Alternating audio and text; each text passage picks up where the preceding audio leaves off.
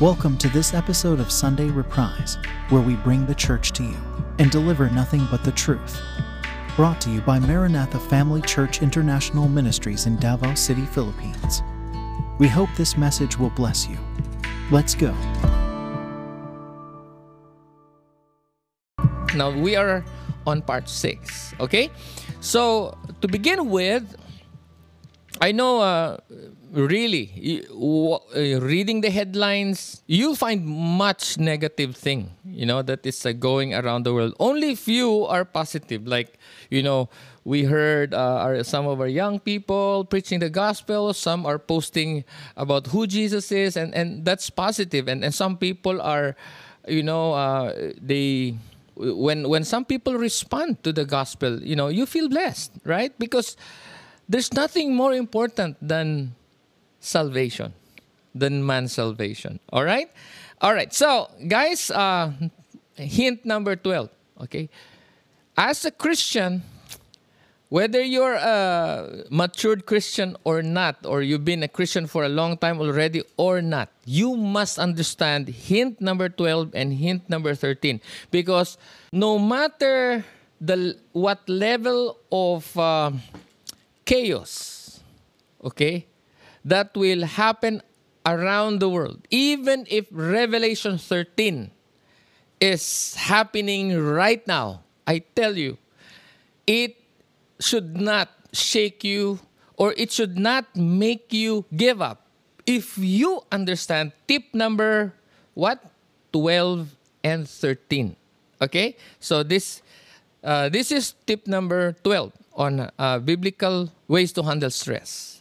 Okay, 12, keep your focus on Jesus' victory and in his glorious return. Okay, again, keep your focus, okay? Focus, keep your focus on Jesus' victory and glorious return. And you might think, why is that?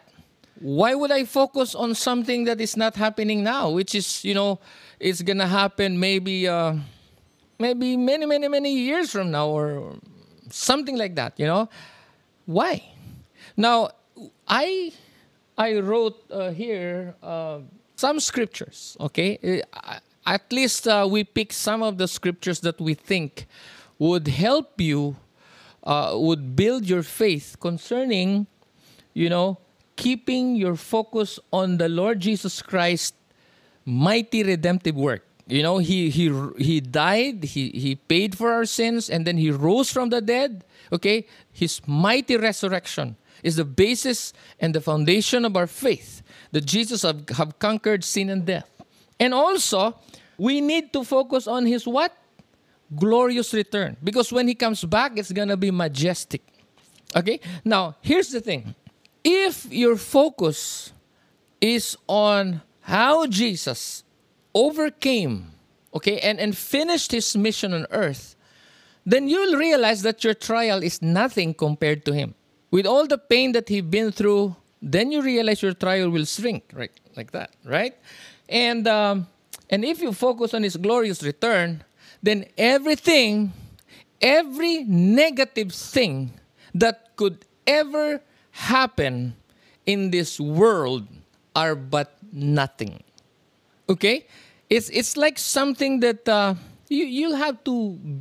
The world will go through it and then it's done. It's like uh, giving birth to a child. No, I mean I'm not a mother, never been a mother, but you know you see the childbearing thing, the the birth pains. Okay, it happens. Okay, so the same thing with the with this world. It will come to an end. Human dominion will come to an end. And that will be the beginning of God's or of Jesus, of the King of Kings and Lord of Lords. That will be the beginning of his reign. And he is going to establish a what?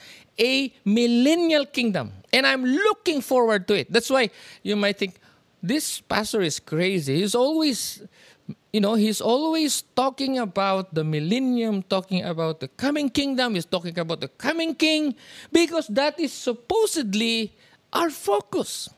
I'm gonna give you a hint. Okay, listen up. Now, this may not sound right to many Christians, to, to new Christians. But listen, this is very foundation. This is, it's biblical. Okay, Hebrews chapter 3, verse 1. Let's begin with this first verse. Hebrews 3, verse 1 says, Therefore, holy brothers and sisters who share in the heavenly calling, are you one of them? Are you one of those who belong to Jesus, who, who share in the heavenly calling? Are you one of his saints, holy brothers and sisters?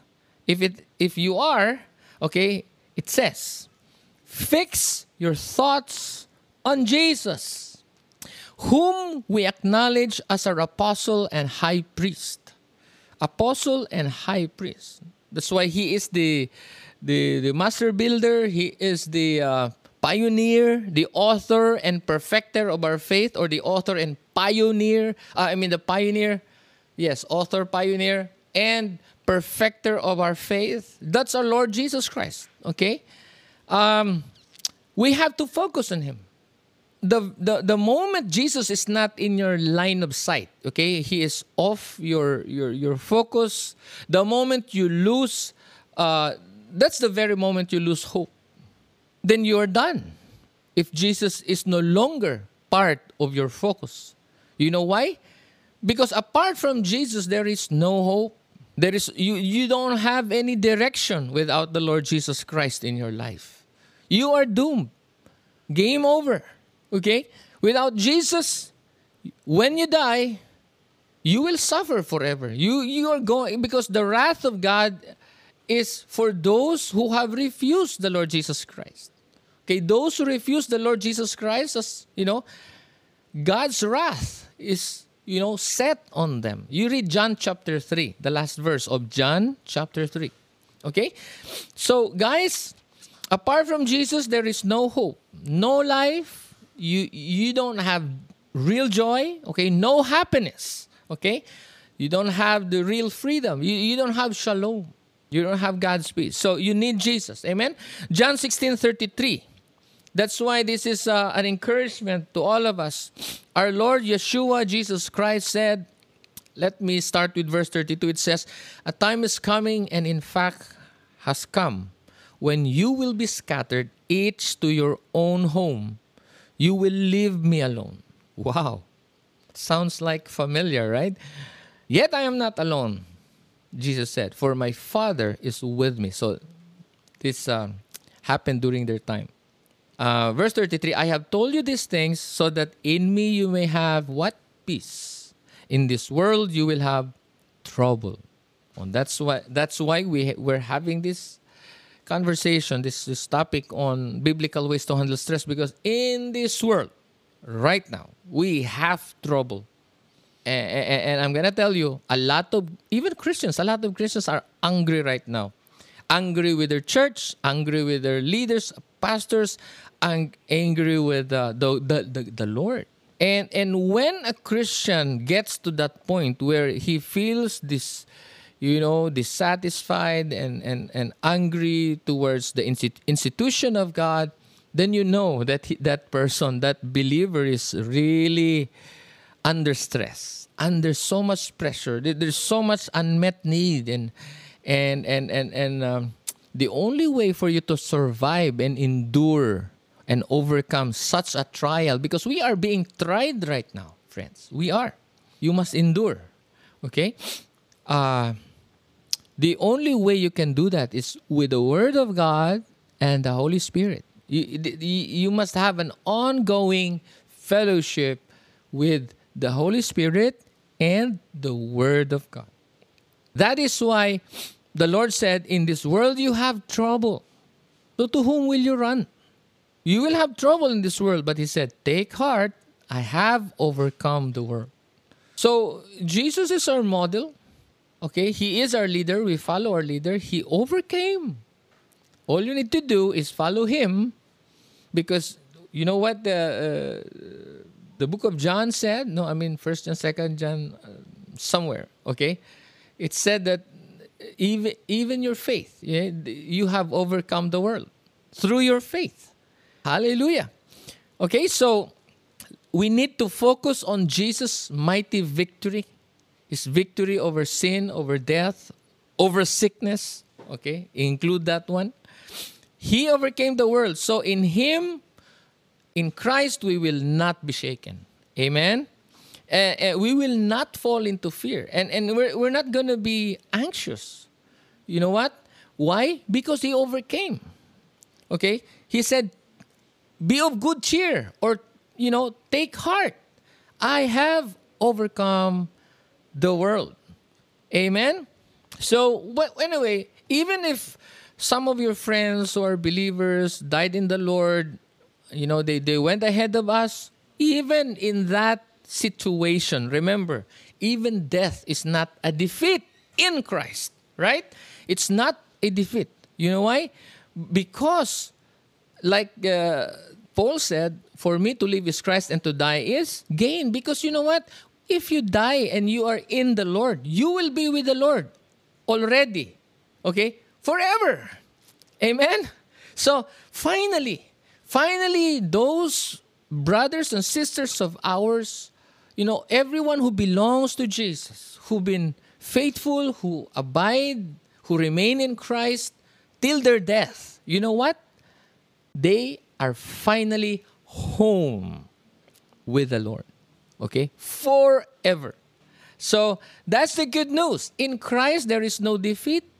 That's why in Christ you have hope. That is why we need to focus our energy, our time, okay, uh, our vision to Jesus, okay, to the Lord Jesus Christ.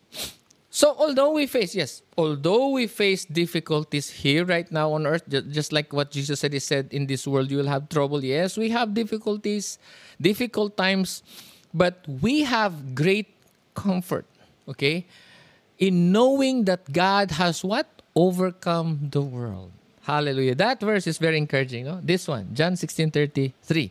Because, you know, knowing God has overcome the world and knowing His promises, you know, knowing that his promises are true. And he has the ability to do what he said he would do right? Amen? And uh, and that uh, he, he also promised that he he's not going to leave us nor forsake us. Wow. Hallelujah. Also that we know that we have a good good father. You know that song? You're a good good father. That's who you are. Something like that. All right so hallelujah. In fact uh, remember in in uh, while uh, the Israelites were leaving uh, Egypt, you know, during their exodus, God provided manna in the wilderness, in the desert. That's amazing. That's why we do not fear. Amen. Even if uh, famine will come next, you know, shortage of food, things like that. If you're faithful to God, or of course we have to prepare at least uh, at least we do our part. Whatever we can do we have to prepare. But even if you know i believe god will provide. You know god provided for who was that prophet who hid? Uh, elijah. elijah yeah elijah. You know hid for around uh, three and a half years right? But who fed him? Who fed him? God. Through the raven. Birds.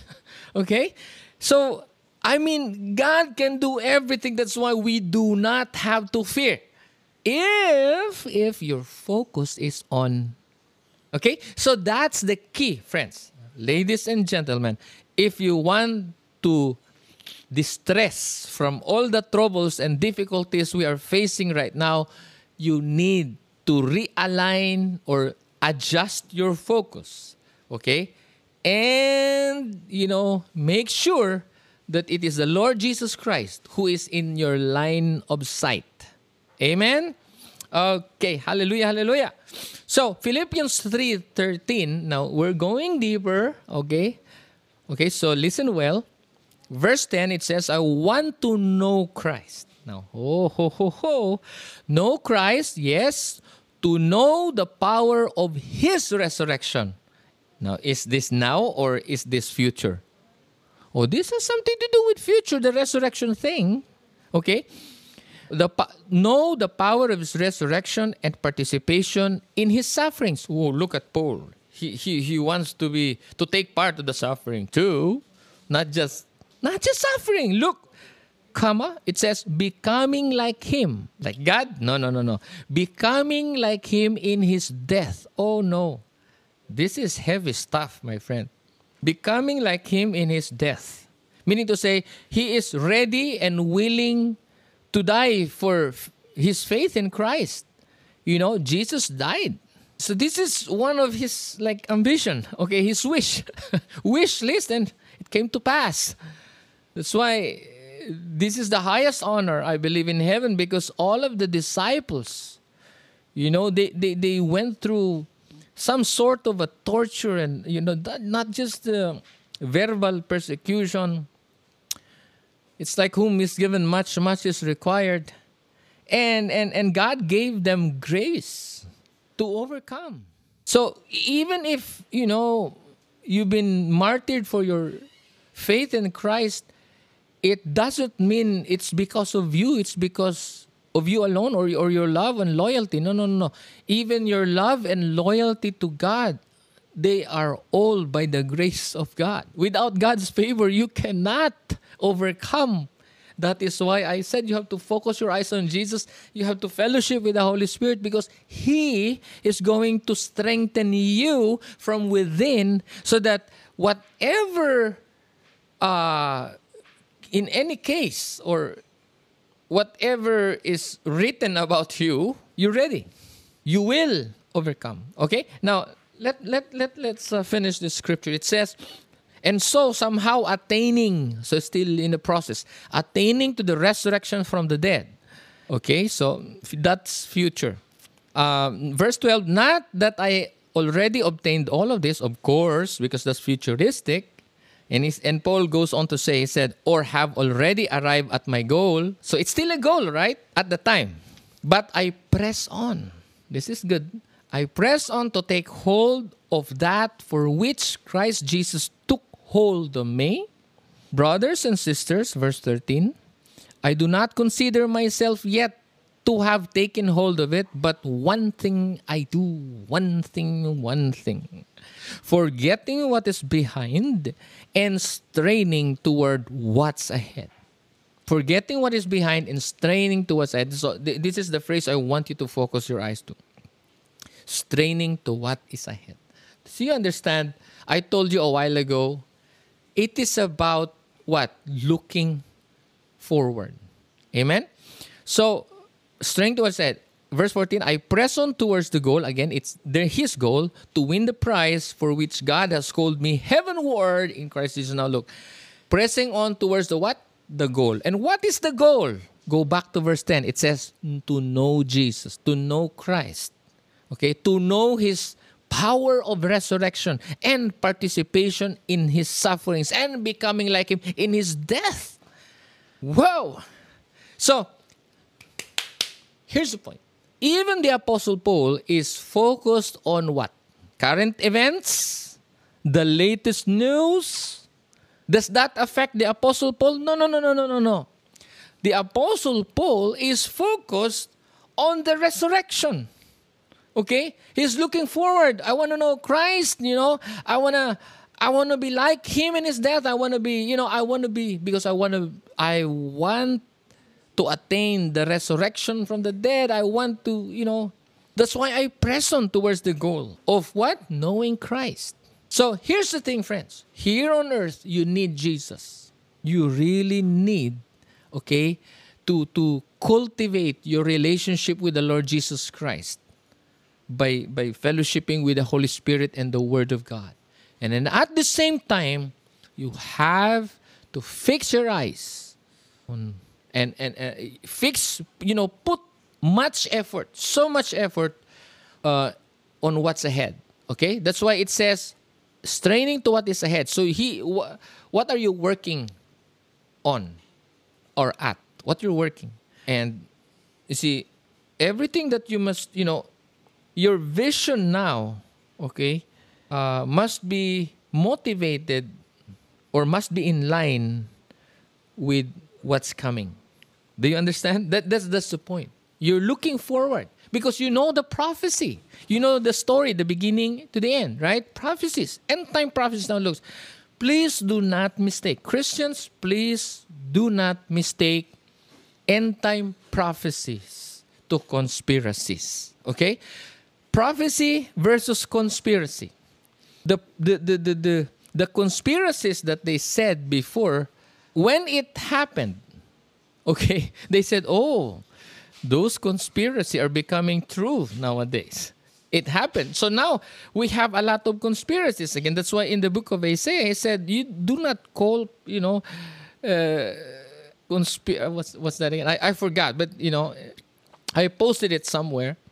It's about, uh, do not call it a, a, conspiracy. So you do not mistake prophecy from conspiracy. So if there, if, uh, if uh, if if the world says, "Oh, that's conspiracy," now check the Bible. You have to turn the voice, the volume up. The voice of the Word of God, the voice of the Holy Spirit. Okay? And then put put down or uh, you know, if you can mute the other voices so you will not get confused. So you will know if it's conspiracy or prophecy. Okay? So do not confuse that. So I understand the world does not understand prophecy. So everything is a conspiracy.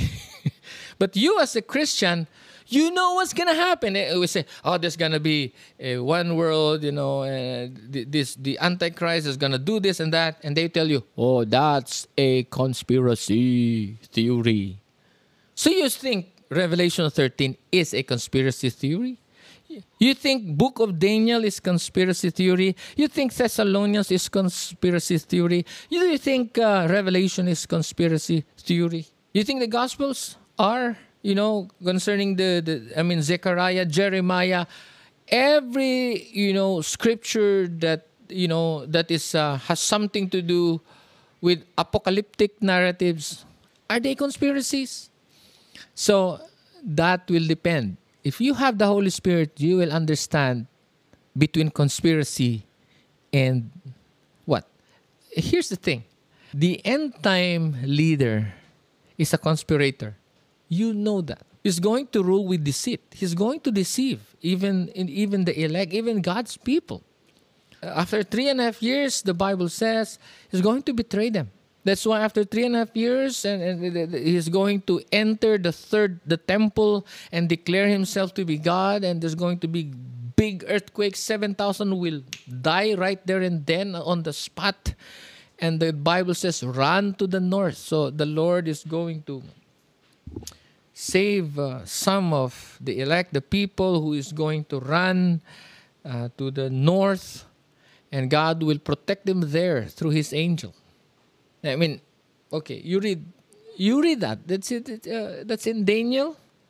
That it's amazing because it's in Daniel chapter twelve, and it's also in Revelation chapter twelve. okay. Anyway, whew, I, I'm. Uh, distracted. Okay, now let's go back to our topic. You know, this is not the two opposing kingdom series. So if you have not watched it, go watch it when you have time. The two opposing kingdom series. Okay.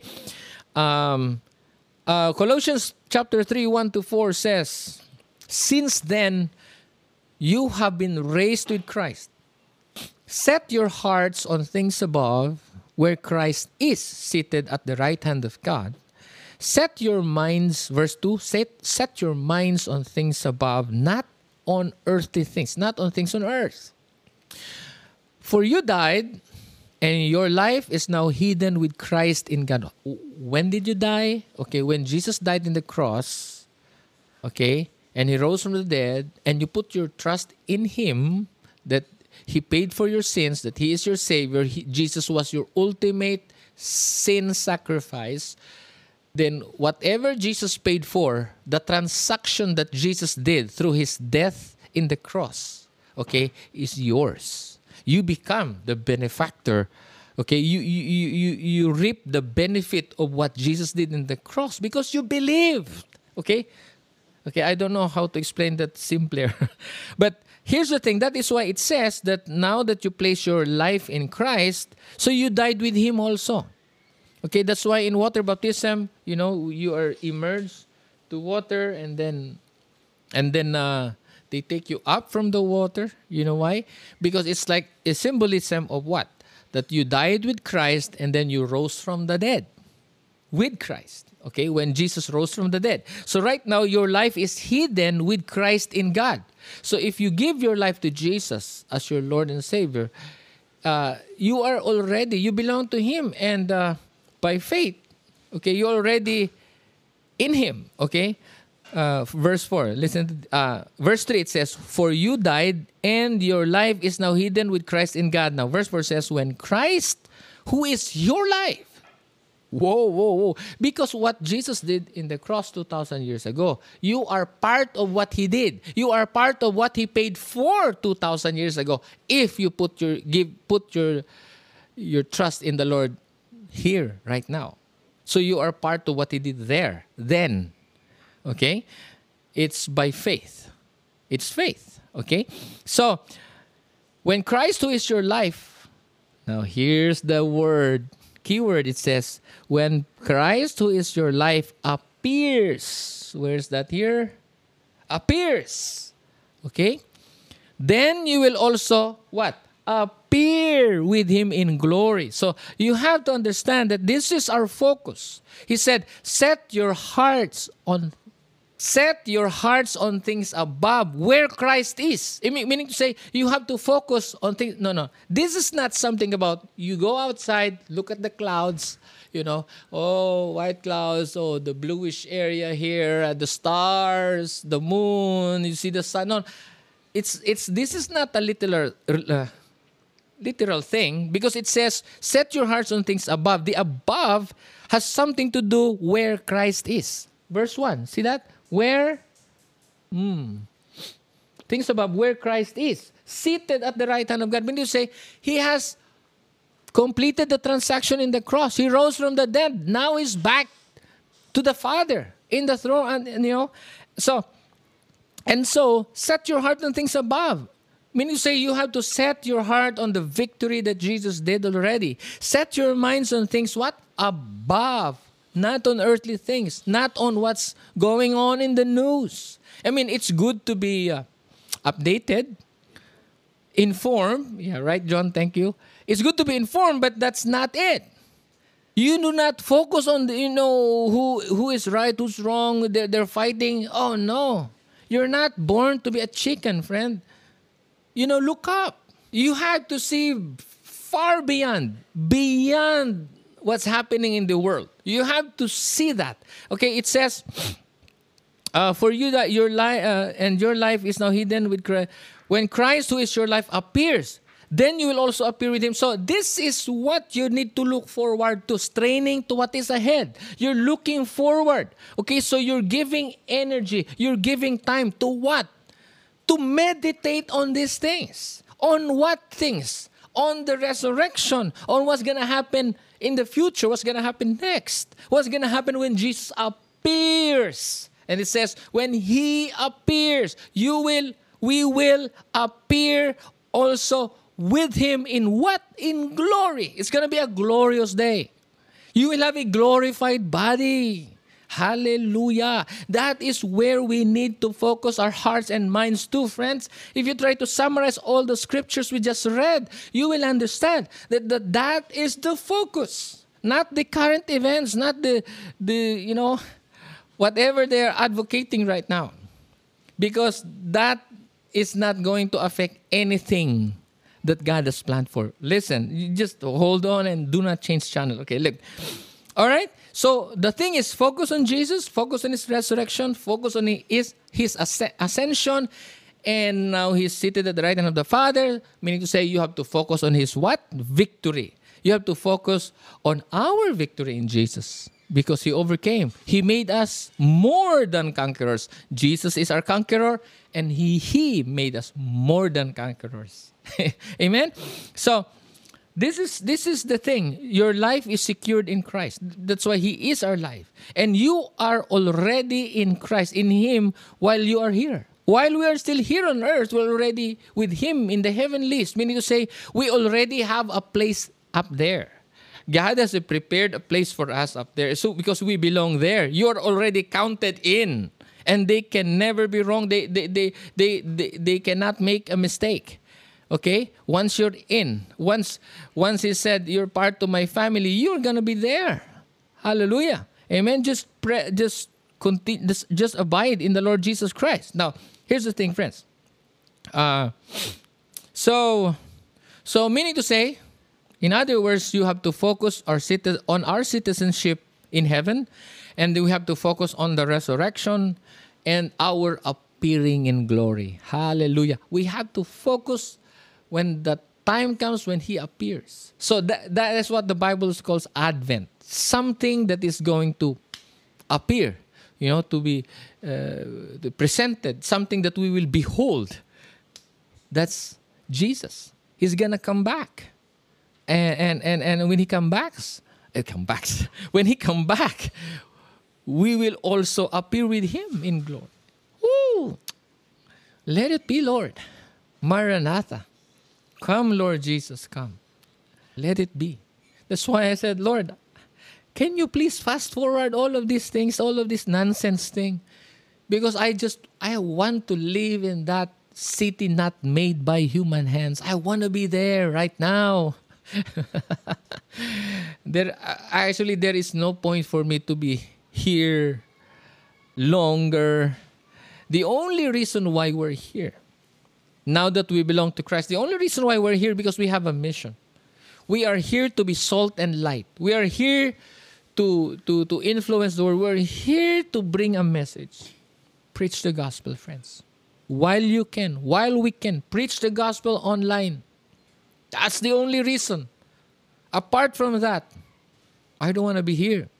I want all of us, every one of us, to be in paradise with God. Hallelujah.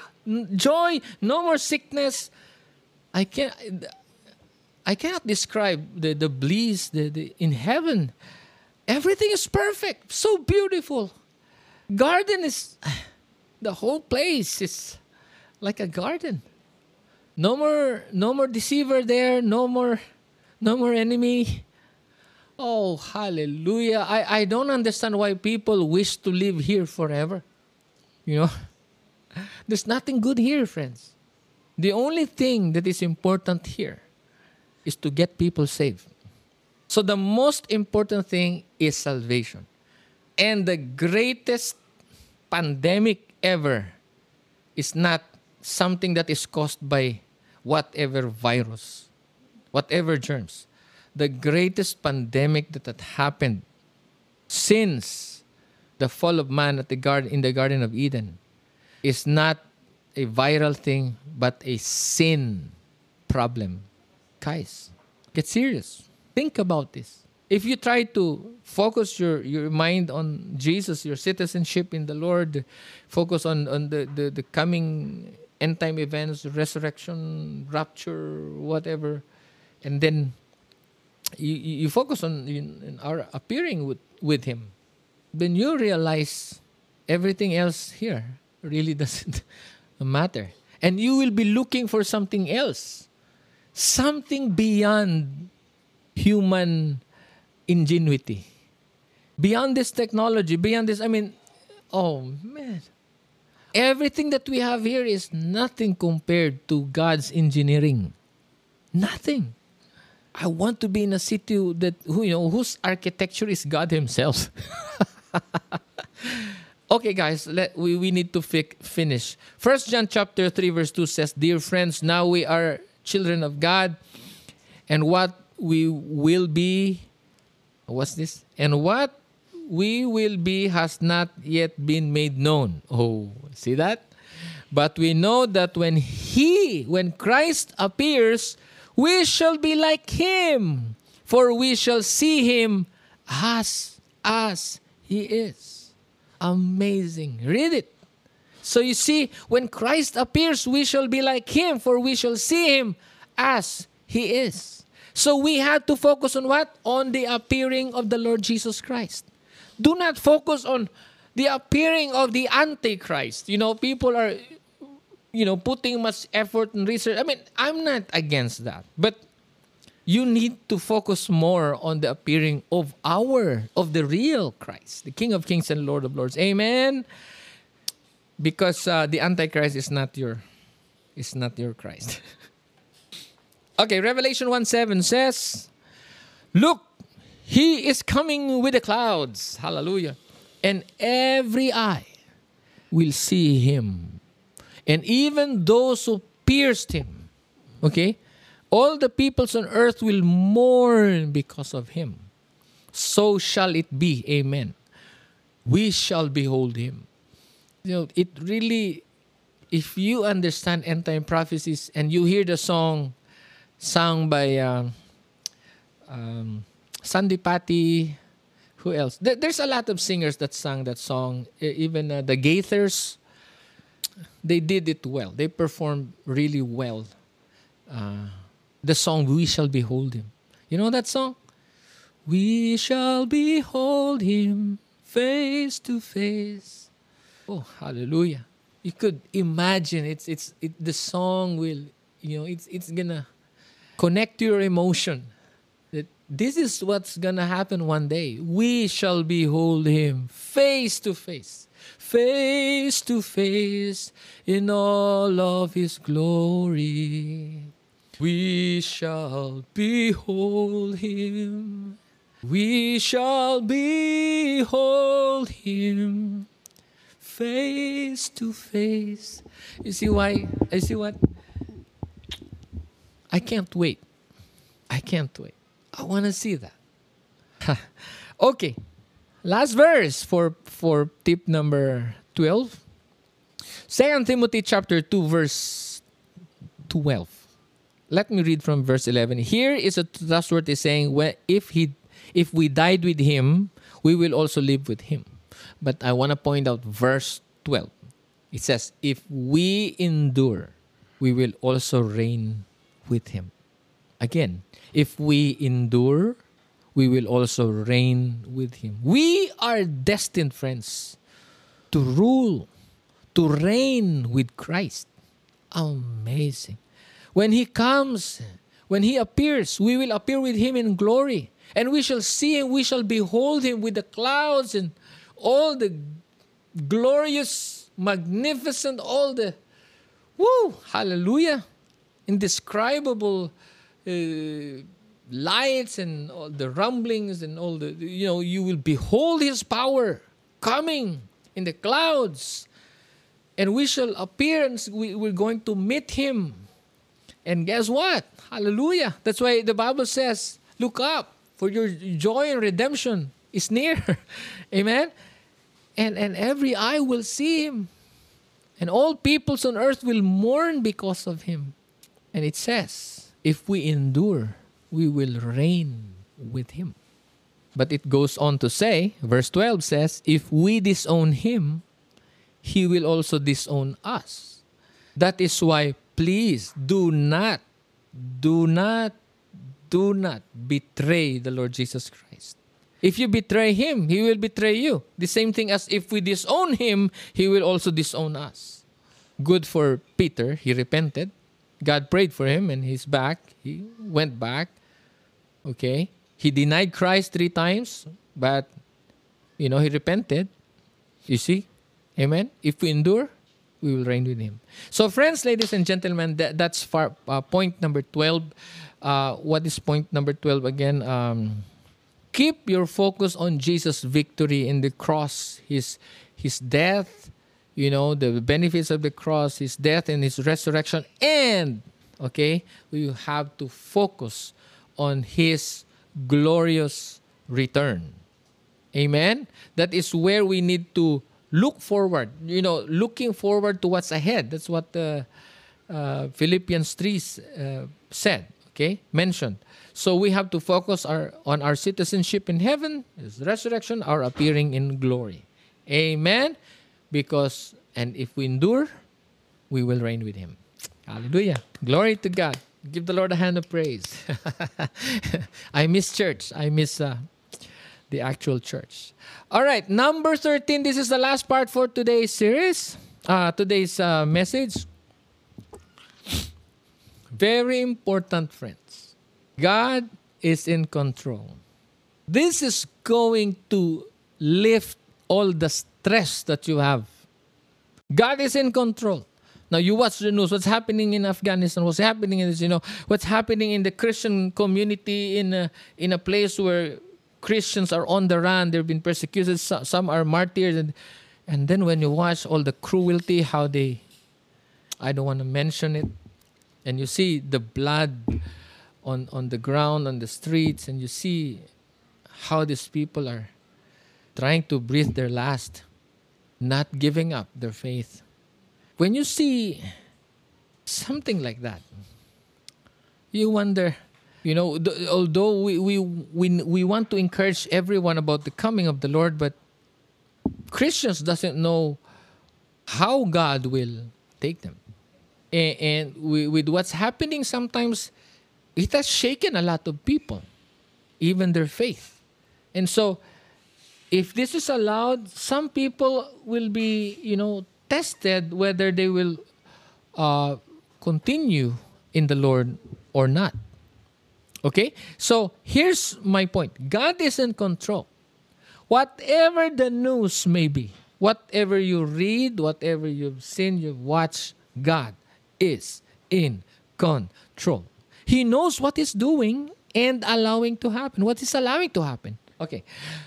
God is in control. He knows what He is doing and allowing to happen. That is very important. I want you to understand this. God is in control, He knows what He is doing and allowing to happen. So trust in His perfect plan that the final victory is already His. Woo! Hallelujah! It's done. It is finished. Okay? Everything is headed toward the victory, our victory in Jesus. He won already. Okay? And he's going to win again. That the enemy is defeated and that the enemy will be defeated again and again and again and again to his shame, right? So, here's the thing, friends. Trust in his perfect plan that the final victory is already won.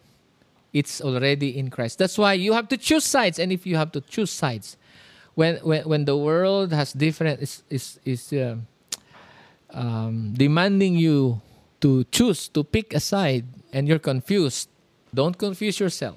I'm going to tell you which side is the best. Choose Jesus. you know why we have to choose the side of God? Because that's the safest, that's the best side, because that is the side where you will enjoy life forever and ever and ever and ever and ever and ever. Okay? So, God is in control. He knows what He is doing and allowing to happen. Therefore, trust in His perfect plan. He has a plan. And that the final victory is already His. No, no, look, you said, oh, but here's this and that. No, here's the thing. Whether Trump or Biden, okay? I'm just using this as, as, an example anyway. We're not Americans here. We are, um, we're part of the body of Christ. But here's the thing whether Trump or Biden, it's not going to hinder the plan of God. Okay? It's not. It can only, it will only prolong something. Okay? It will only uh, uh, slow down something. But the, the unconditional prophecies of scriptures will come to pass. No one can stop that. Meaning to say, it's going to happen. Whatever purposes or plan God has in his heart, whatever agenda of the Lord, the agendas of this world will it's not going to affect the agenda of God. You have to understand. So God is in control. Amen. But the but his perfect plan and, and the final victory is already attained. It's already obtained, but not completed yet because there are many things that's gonna happen soon. Okay, so I hope uh, this this thing uh, is uh, something. Uh, uh this is a rhema, okay, a, a, big uh, revelation for you today. Now let's study the scriptures, okay? So with this, trusting in His perfect plan and that the final victory is the Lord's, we hope that uh, you understand that there's no need to panic. Hallelujah! No need to panic. Hallelujah! Amen knowing the, the things that's going on around us you know, right now or eh, you know what's next. No need to panic because we know that god is in control. Okay exodus chapter 9 verse 13 says then the lord said to moses get up early in the morning confront pharaoh and say to him this is what the lord the god of hebrews say. Let my people go so that they can worship me verse 14 or this time I will send the full force of my plagues against you and against the officials of your people, and you will know that there is no one. You will know, he told Pharaoh, you will know that there, there is no one like me in all the earth. Well, that's the, that's the, that's the thing. Verse 15 For by now I could have stretched out my hand and struck you and your people with, the, with a plague that would have wiped you off the earth. Verse 16 But I have raised you up Pharaoh, I have raised you up for this very purpose, so that I might show you my power and my name might be proclaimed in all the earth. So, this is the purpose. This is why God allows, you know, all these negative things to happen so that people may know Him. So, do not be shaken because God is actually in control. See, He is. Amen. Why not? Let's read the. Uh, Romans chapter 9, New Testament this time, because uh, the Apostle Paul quoted from the Old Testament. It says, Romans 9, beginning from verse 17, it says, The scripture says to Pharaoh, I have raised you up for this very purpose that I might dis- that I might display my what? Power in you, and that my name might be proclaimed in all the earth. So this is the point why they have to go through something, you know, the, the slavery in Egypt, and then they were uh, uh, they, then they were uh, chased in the desert, you know. But the thing is this that God's power, so there was a showdown between the gods of Egypt and the God of Israel. Okay, that the gods of Egypt cannot save them from the, the God, the living God. Okay, so 18. Therefore, God has mercy on whom He wants to have mercy, and He hardens whom He wants to harden. One of you will say to me, "Why then? Why does God still blame us?" If God is like that, the argument. Okay, so I I like Paul. He is really a good teacher too. Besides being an apostle, he's a teacher. He said, so he throws some questions and he answers the question. Okay, because it you know in the he's like uh, putting himself in the shoe of the reader or the listener. Okay, so he, he throw some possible questions and he tried to answer them. So he said, verse 19, one of you will say to me, what? then why does God still blame us? It says, for who is able to resist his will? Huh? But who are you, a human being, to talk back to God? Oh, oh, oh, oh, oh, oh. Who are you, human being, to talk back to God? So shall a form say to the one who formed it, Why did you make me like this?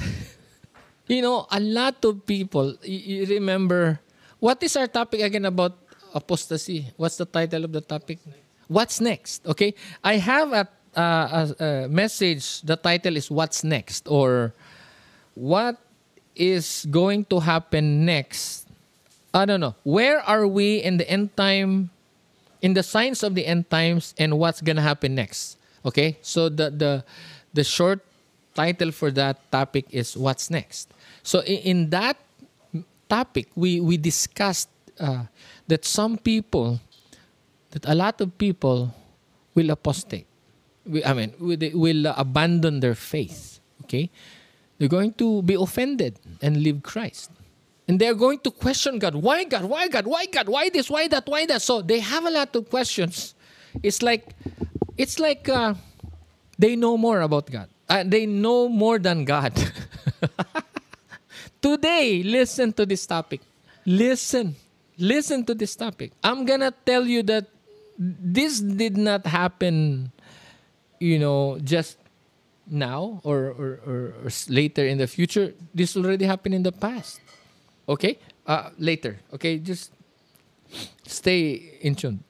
It says in verse 21 Does not the potter have the right to make out of the same lump of clay some pottery for special purposes and for and some for common use? Meaning to say, God can, you know, God can create people for special purposes and God can create some for for common use. So what's the goal? The goal is that so that people may come to know him, to know his power. So it's about who God is. That's what it is. Amen. And God has the plan. The, the, the, I mean, so and then we cannot question that because that's His plan. Who are you to to counsel God? Does God need us? Does God need counseling? Does God need an advice? So if you are acting like an advisor to God, you you don't understand, friend. Okay, so I want you to stay tuned because I'm going to show you the scripture, okay? So here's the thing, my friend. Pharaoh's heart, the king of Egypt, Pharaoh, his heart was hardened and it did not go well with the Jews, okay? So look at the scenario. They were under uh, they were slaves in Egypt. It was hard. Okay? And was it allowed by God? Sweetheart, was it allowed by God that oh yes. She said yes. okay? Was Pharaoh far from God's control that the Jews suffered in his hands? Of course not. You know, Pharaoh's heart was hardened. Yes, he was a hard leader. He was a hard king. Actually, Pharaoh is not just a king, but he was the god of Egypt. Okay? So here's the thing uh, the, the Jews were suffering, but is God not in control? He is still in control if, because he hardened the heart of Pharaoh. And you ask, oh, what kind of God is that? Why would he harden the heart of Pharaoh? You know why? Because through the trials, through the things that the, the, the Jews will go through, they will know who God is. Even the Egyptians will know that there is a God in Israel. Hallelujah. Amen. So now, guys, the situation was not in favor of God's people during that time, right? During the time of Pharaoh, they when when the Jews, when the Hebrew people were were, were still uh, slaves in Egypt, it was not in their favor. But was God in control? He is. Hallelujah. Because he was the one who hardened the heart of Pharaoh. For what? So that he could introduce himself to the Jews and to the Egyptians. Okay? So so God was in that in everything, in what's happening right there, okay? He was there, he allowed it for a purpose so that everyone may know him. Everyone may know his power, that he has the power to save us, to save them. So now that is about who God is. Amen. So is God in control? During the time when the Jewish people were slaves in Egypt, was God in control? Yes. Yes, yes, yes, yes, yes. Amen. So right now, what's happening happening right now around the world? Is God in control? Yes. Is he allowing all this? Yes. Are we being tested? Yes. All yes. So now that you know that he is in control, there's no point for panicking. There's no point for worry. There's no point for fear. No fear, friends, because He is in control and He's monitoring your heart. He's checking, He's uh, looking if you are, you know, dwindling in your faith or not. He is in control. There's nothing you can do to change it. So, whatever His perfect plan, it's His perfect plan. But here's the thing the victory is already His. so, side with Him, right? The point about that, the, the Egypt, the Pharaoh, okay, this is about the truth versus reality. Truth and reality between the Creator and His creation. And that the, you know that uh, God is the the potter and we are the lump of clay. So we have no rights at all before God, no right to take offense, no human rights. So if we don't have human rights before God, so what do we have? Grace. all by His grace. We do not deserve His favor, but because He loves us, that's why it's called grace.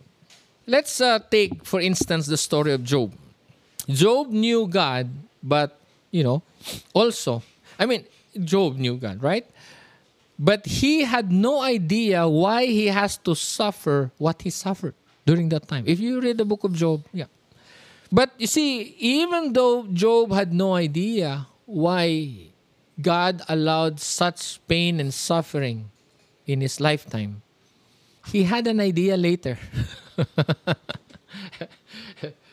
that uh, such suffering is not based on his works, on what he did, on or, or how righteous he was. That was not the basis. The basis that God allowed, why God allowed him to go through some trial and suffering, the basis is God, the sovereignty of God. Because God can allow what He wants to allow, and we cannot choose. Because we, He is the potter, and we are the lump of clay. So whatever He wants to make out of us, He will. What he, we can do is submit, you know, and honor Him and love Him. But we, do, do, do, we cannot complain. So is, is that a good thing? Is that Job had understanding later when the, he he he had a conversation with God.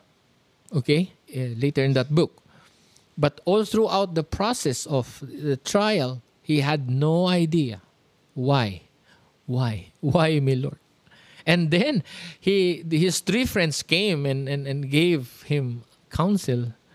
that uh, made everything else more confusing. okay, they added to his confusion but Job made it through and never cursed God. That's why he overcame, okay? He he cursed the day that he was born but never cursed God. He never uh, he never yielded to the advice of his wife. His wife said, "Curse God and die," but he, Job never, you know, never yielded to that. And so here's the thing, friends. After Job overcame his trial, the severe trial, then the why questions, then the revelation was revealed to him. Why? The answer is because God is God. Because God is the maker. Because God is the pattern, we are the clay. That's your answer. Why why why this? Why that? Because God planned it that way. God planned it that that phase of the story of uh, the, the, that event will, will take place. So that thing will take place first, and then this next, this next, this next. And you question why? Well, I don't know. Because He is God. So whatever He says, that's it. Period. Okay? So this is something that is hard to understand. But you must understand that you may be going through the same thing with what happened to Job. And you don't understand, Lord, Lord, do I deserve this? Okay, you don't understand why you why you are where you are now. You don't you don't have an idea, you don't have a clue. And then you ask, why me, Lord? Why this uh, why this has happened to me, Lord? You know? So like Job, he never got an answer. Never got an answer to that question? No, not until, okay, he endured and successfully got on top of it, got on top of the trial, you know, with flying colors.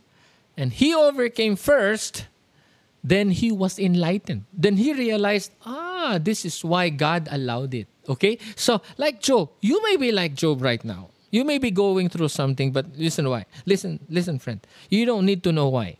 You don't need to know why. Because God will.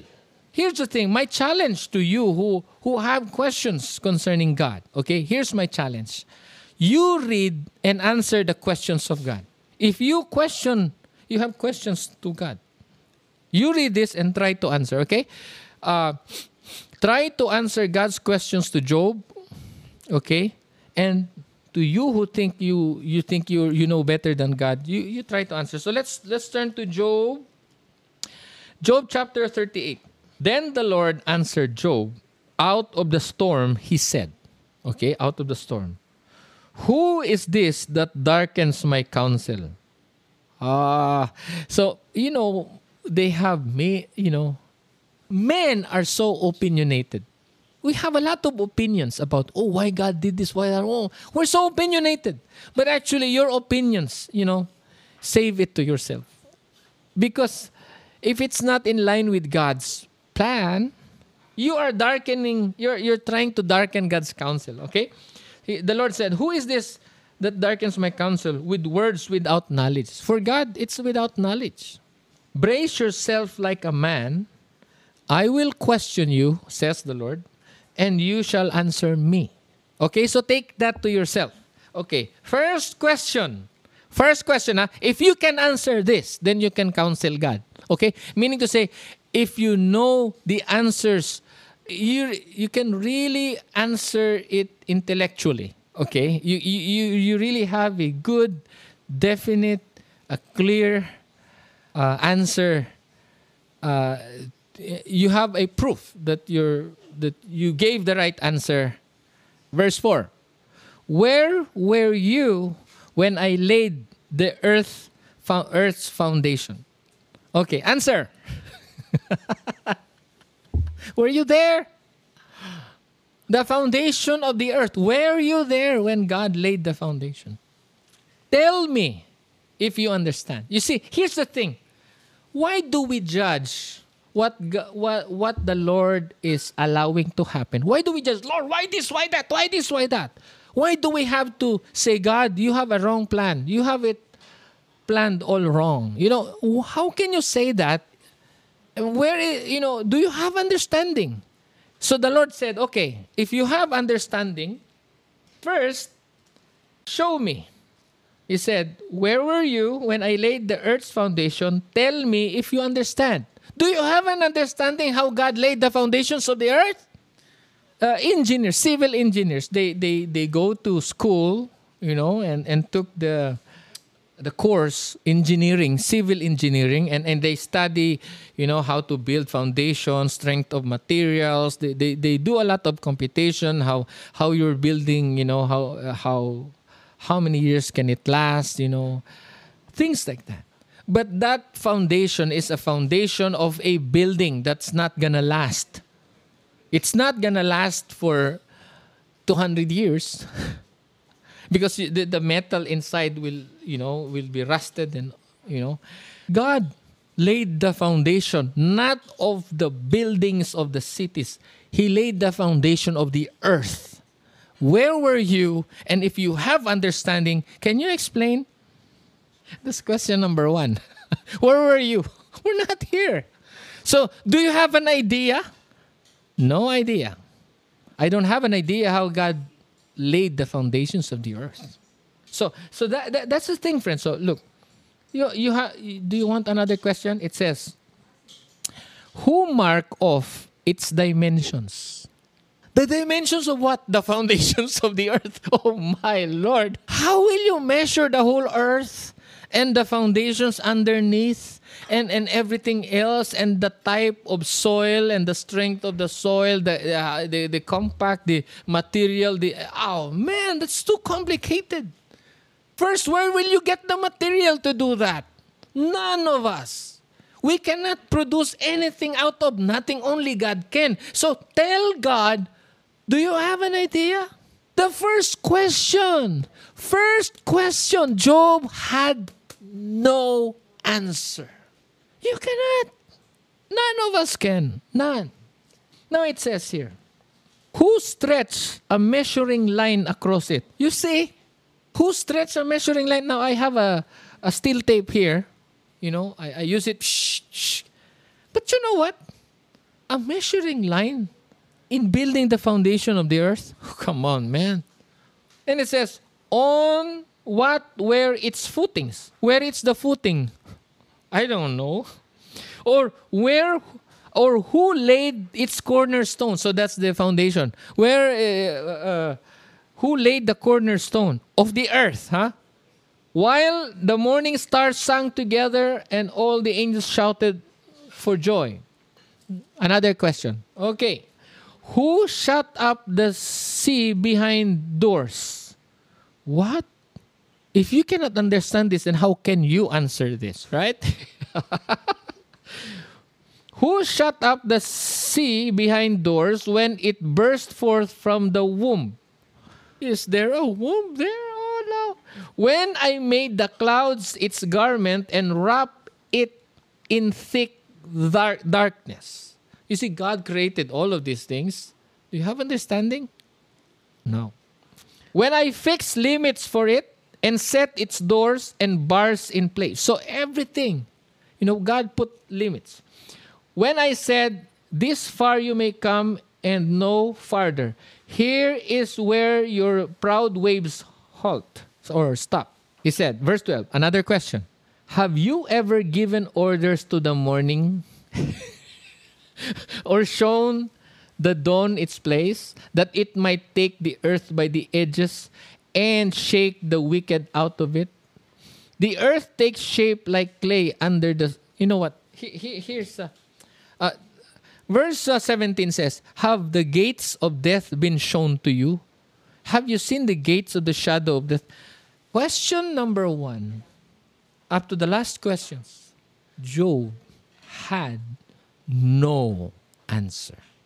And I am sure, I am sure that you and I cannot articulate, cannot argue with God on things. I mean, you cannot give a, a good answer to that because we don't have an idea. Do you understand? So here, here here's the thing Job 39, Job chapter 40, Job chapter 41, all are questions. Then how can Job answer those questions when question number one from chapter 39, we don't have an idea how God did it? And how can you explain the rest? Hallelujah. It's like taking a, taking an exam. You know, you're taking a board exam and then you have question number one and you, you don't have an answer all the way to the last question. How can you pass the test? This is the kind of question that no one can. I tell you. You want hard questions? You got it here. Hard questions begin from Job chapter 38. And you will uh, understand that the Lord mentioned about dinosaurs here. Okay? He called it uh, the behemoth in chapter 40. And he mentioned about the Leviathan, the, the, the sea creature, the biggest sea creature. Now, here's the thing. Now, now we have fossils, you know, in, in some muse- museums in the US, in other countries, they have museums of creatures that they call, they were uh, creatures in the past. It's like uh, extinct creatures. You know, once upon a time, they were here. They, they exist, right? So, but the thing is this even that the Lord mentioned to Job, and Job understood because during their time, I believe he knows about these creatures, but then he cannot an- answer God because he cannot make these creatures like a pet. He cannot, he cannot. That's impossible. You know, you swim in the ocean and you see this creature so big, so it's not as you know these creatures are fearsome than than sharks than a hundred and thousands of sharks. So guys here's the thing. I want you now to focus on job's answer. Because job answered god okay in chapter 42 God uh, uh, questioned Job from chapter 39 to chapter 41, but in chapter 42, Job gave an answer but his answer was not really an answer. Okay? So he replied to the question, but never answered the question in a manner that should be uh, answered. But his answer, his reply to God was only an acknowledgement that he knows nothing about it, he has no idea, and that God is God, and that he has no rights. okay, let's let's read that one. Job chapter 42 verse 1 it says then Job replied to the Lord. Okay? And verse 2 it says I know that you can do all things. So that's an acknowledgement. No plan of yours can be thwarted. Period. So if he plans it, he wants you to go through some trial, he will. Period. You have to overcome. You just have to endure because He is go- going to reward you one day according to how you applied the scriptures. God is love. God is just, and I know He will reward you. Even if you don't deserve such a trial, just go through it, my friend, and I tell you, you will be rewarded one day. That's my encouragement to you. I cannot tell you which trial will fall in your lap, but I can tell you, God knows. Okay? So, and, in verse 3, Job said, You ask, who is this that obscures my plans without knowledge? Because for God, it's not, there is no knowledge with the conversation between uh, the, the three friends of Job and Job and etc. So, guys, uh, read it up to verse 6, right? Uh, but I just want to focus on verse 2. I know that you can do all things. You can do all things, meaning to say God is sovereign, God is in control, His plan is perfect, and no one can stop it, and it's gonna come to pass, and the victory belongs to the Lord. Period. Okay? So no plans of yours can be thwarted. Thwarted means you cannot change it. You cannot, it's unchangeable. Okay? You, you, cannot uh, you cannot flip it. You cannot what's what's another word for thwarted? Hinder or prevent. Okay? It says uh, hinder or prevent. Oh, there is no effort for us to prevent the plans of God. Ha ha ha. Is that a good revelation? Good revelation, right? So no matter no matter what we do, no matter what man do, what men can do, will do, it cannot alter God's plan. I I'm telling you friends, it cannot. So don't be shaken when you read bad news in the news, okay? Don't be shaken, okay? Uh, uh, uh, don't be shocked. Okay, do not be surprised because if you know the Bible, nothing is a surprise in the news, by the way. Okay?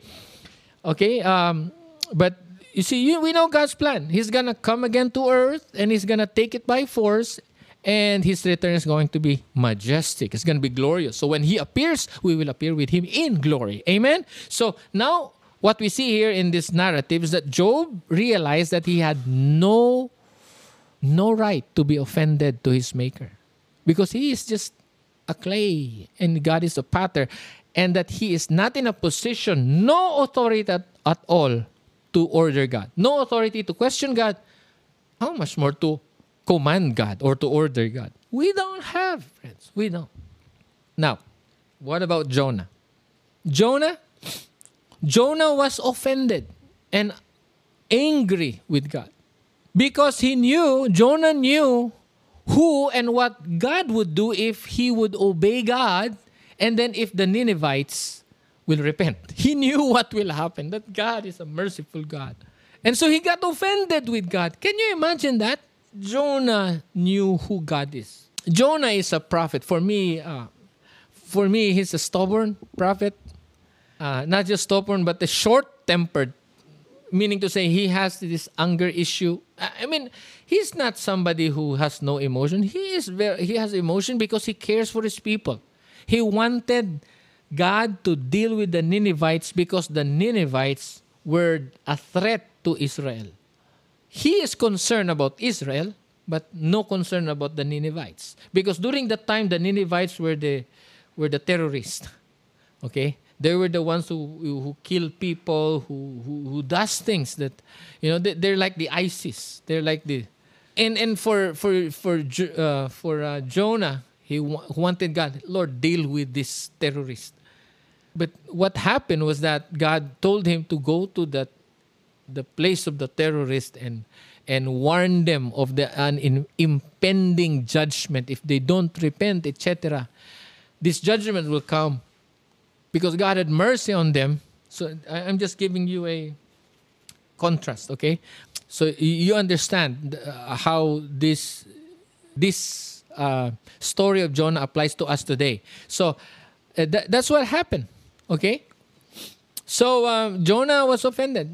When God called Jonah to go to warn the godless Ninevites uh, of their impending uh, judgment or doom, he left to a direction farther from his uh, field, from the area of assignment, his area of assignment. And, and, and you know how the story went. Yeah, I mean, you know, he, he went to Tarshish. Instead of going that way, he went the other way. But Jonah was greatly dis- displeased and he became angry. Angry. Angry.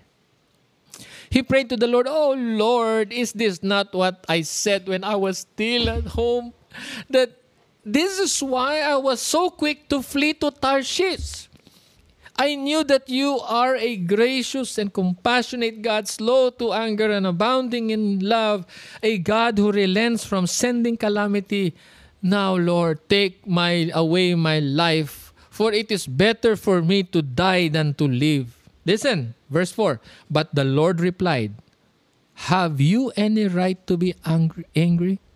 Have you any right? like I said, we have no rights before God. Because before God, He is the creator and we are the His creation. What right have you? Verse 5 says Jonah had gone out and sat down at a place. So he he gone out of the went out of the city, okay, where he can uh, see the whole city, okay, at the east portion. There he made himself a shelter, sat in its shade and waited like that he waited to see what would happen to the city. So Jonah was still expecting that he can manipulate God and send judgment and send lightning and send whatever, okay, to destroy uh, the city of Nineveh. Nothing happened. That's why he was offended with God. Verse 6 it says, Then the Lord God provided a vine and made it grow up over Jonah to give shade uh, for his head to ease his discomfort. And Jonah was very happy about the plant. Okay, look. Jonah was happy about the what? The plant, not with God. Okay, not with God, but with the plant, with the vine. And it says, verse 7, but at dawn the next day, God provided a worm. Okay, so God provided a worm. You will un- you don't understand. Okay, why? Because God is dealing with Jonah. That's why he provided a worm. Okay? It's a trial, it's a testing. Because God wants to teach Jonah a lesson. Okay? So when God does things, sometimes He is trying to teach you a lesson, guys. So Jonah was happy about the plant. The next day, God provided a worm which chewed the vine so that it withered. Verse 8 When the sun rose, God provided a scorching east wind, and the sun blazed on Jonah's head so that he grew faint. Dehydrated siya, I believe. You know, he grew faint. And, and he wanted to die. So again, he said, uh, It would be better for me to die than to live. So you see how offended, you know, how angry, angry Jonah was with God. Verse 9, but God said to Jonah, Do you have any right to be angry about the vine? Now look, Jonah was happy about the vine. Because the vine was what? He was getting a benefit from the vine. The vine was his shade. So he was happy with the what? With the vine, not with God. With the vine. And now because the vine withered, and now he's, you know, he's struggling with the heat, okay, from the sun. Now he was angry about the what? Then he became angry again. And he said, I wish I were dead. But the Lord uh, uh, God said to Jonah, Do you have any right to be angry about the vine? Look, you did not create the vine, so you have no uh, right to be angry about the vine. Who created the vine? God. Who took the vine away from you? God. So, what right have you to be angry about the vine? If you are not the creator of the vine and, and you did not, you know, do anything about the vine, so you don't have any right about the vine. Do you understand the logic of the potter and the lump of clay? It's the same thing. We are His creation. He is the creator. So whatever He wants, you know, what whatever plan He has for us, for for His creation in general, we have no say and we have no right. We are there to participate in whatever participation He wants us to participate with. So it's like you say, okay, go and preach the gospel. Go share the love, be the salt and light. So that's what we will do. Amen. But concerning his plan, why this, why that, why you know wickedness here and allowed wickedness allowed there and all these things that that's beyond our control. And it's good to know that he is in control. Now look. Verse 9, but God said to Jonah, Do you have the right to be angry about the vine? It is. He said. You see? Jonah said, I have the right to be angry about the vine.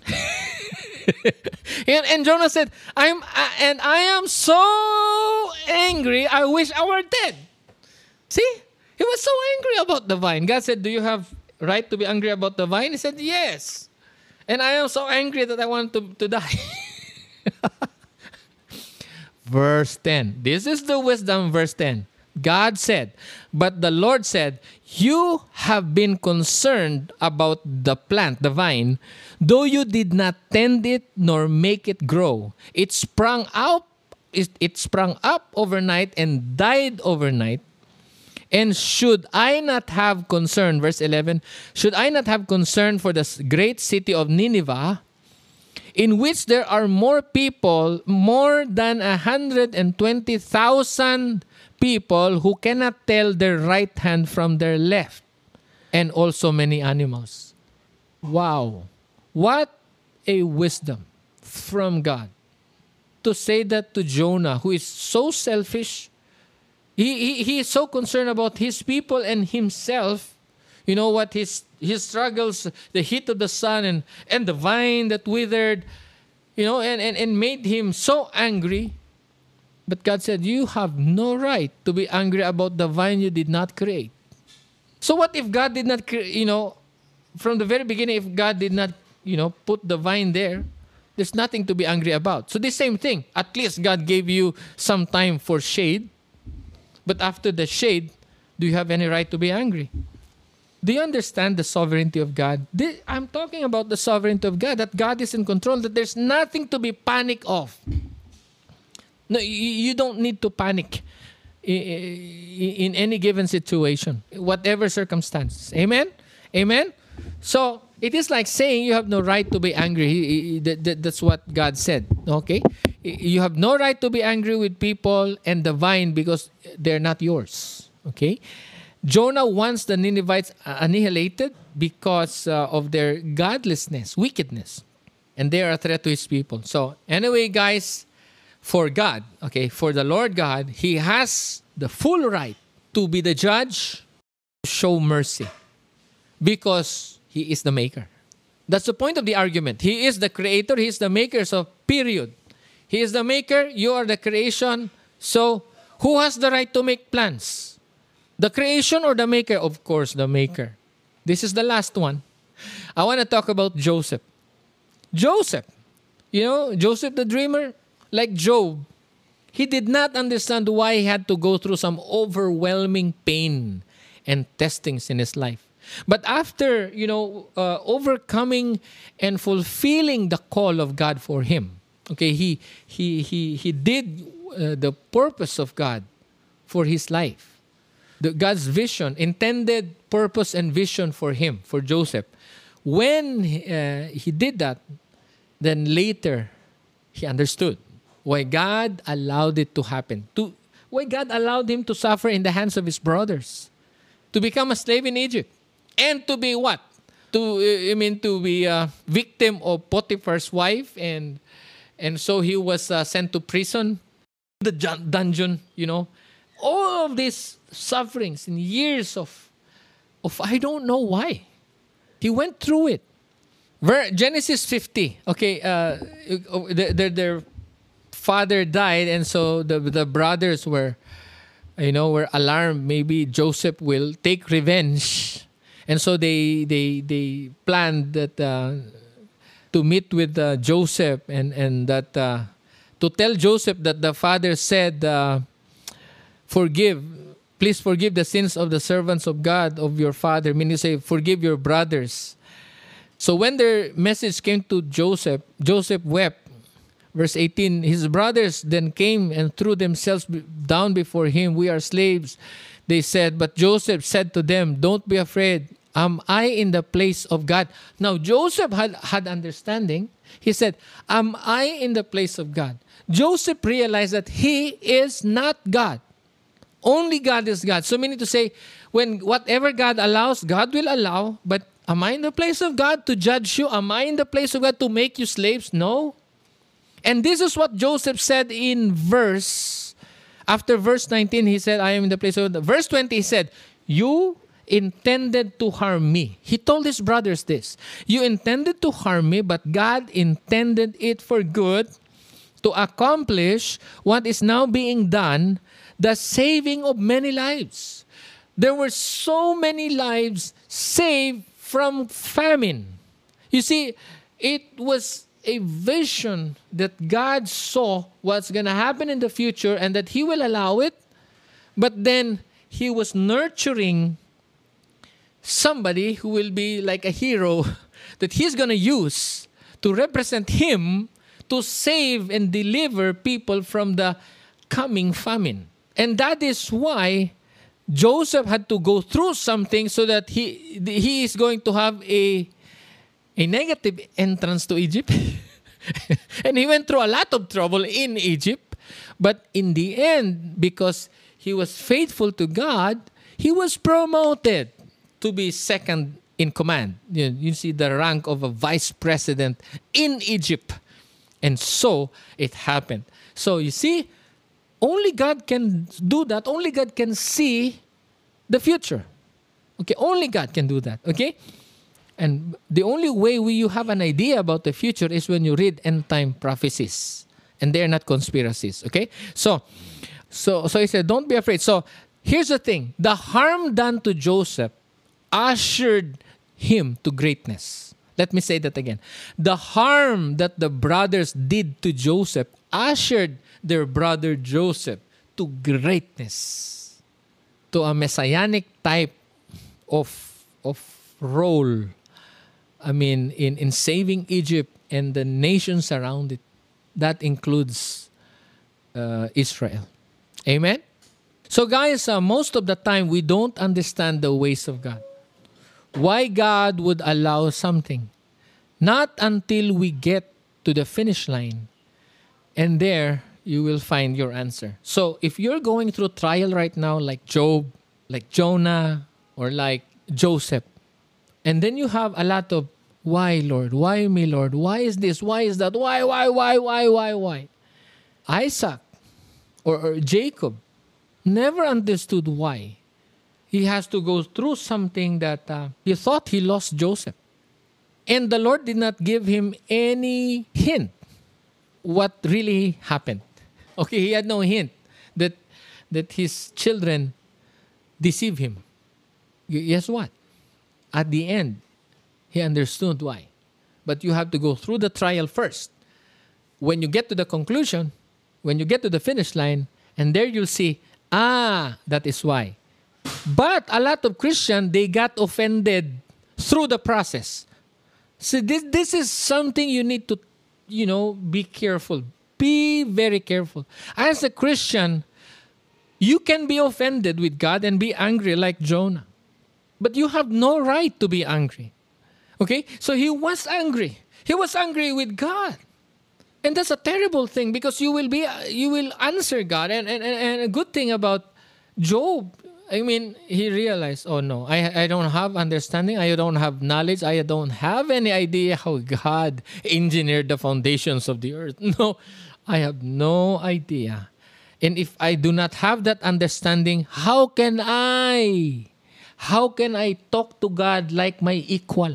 You cannot talk to God. You cannot argue with God as though He is your equal because you don't have unlimited wisdom like God. You don't have it. Because God's wisdom, you know, he's a good mathematician. I mean, he, he calculated everything, all the foundations of the earth, not just the earth, the whole universe thing. Okay, all the, the heat, the you know, the, the stars and how it was like a lot of nuclear bombs blowing up in the sun every second and so that we have this light from up there and and uh, where this the, does this fuel come from and can you see the understanding how God created the, the little star we call the sun. If you have understanding, then you're good. You're a good scientist. but that's, that, that's not enough. You cannot compare yourself and you cannot look on God or treat God as your equal. That is why you have no rights to argue with God, to tell God why this, why that. You should not do this, Lord. Jonah was displeased with God. It's, it's like for him, God has, did, did it wrong. But does man have understanding like God? Okay, do you understand, friends? So, so through the process, while we we can't figure out what's going on and why God has allowed this and that, just put your trust in God. That He's in control. He knows He's, He has a perfect plan. Amen? And God knows better. That's it for today's episode. Thank you for joining us. Keep in touch with us via Facebook by going to facebook.com slash mfcdvo or search for Maranatha Family Church Davao on Facebook, where we also stream our church services. Again, that's facebook.com slash mfcdvo. God bless.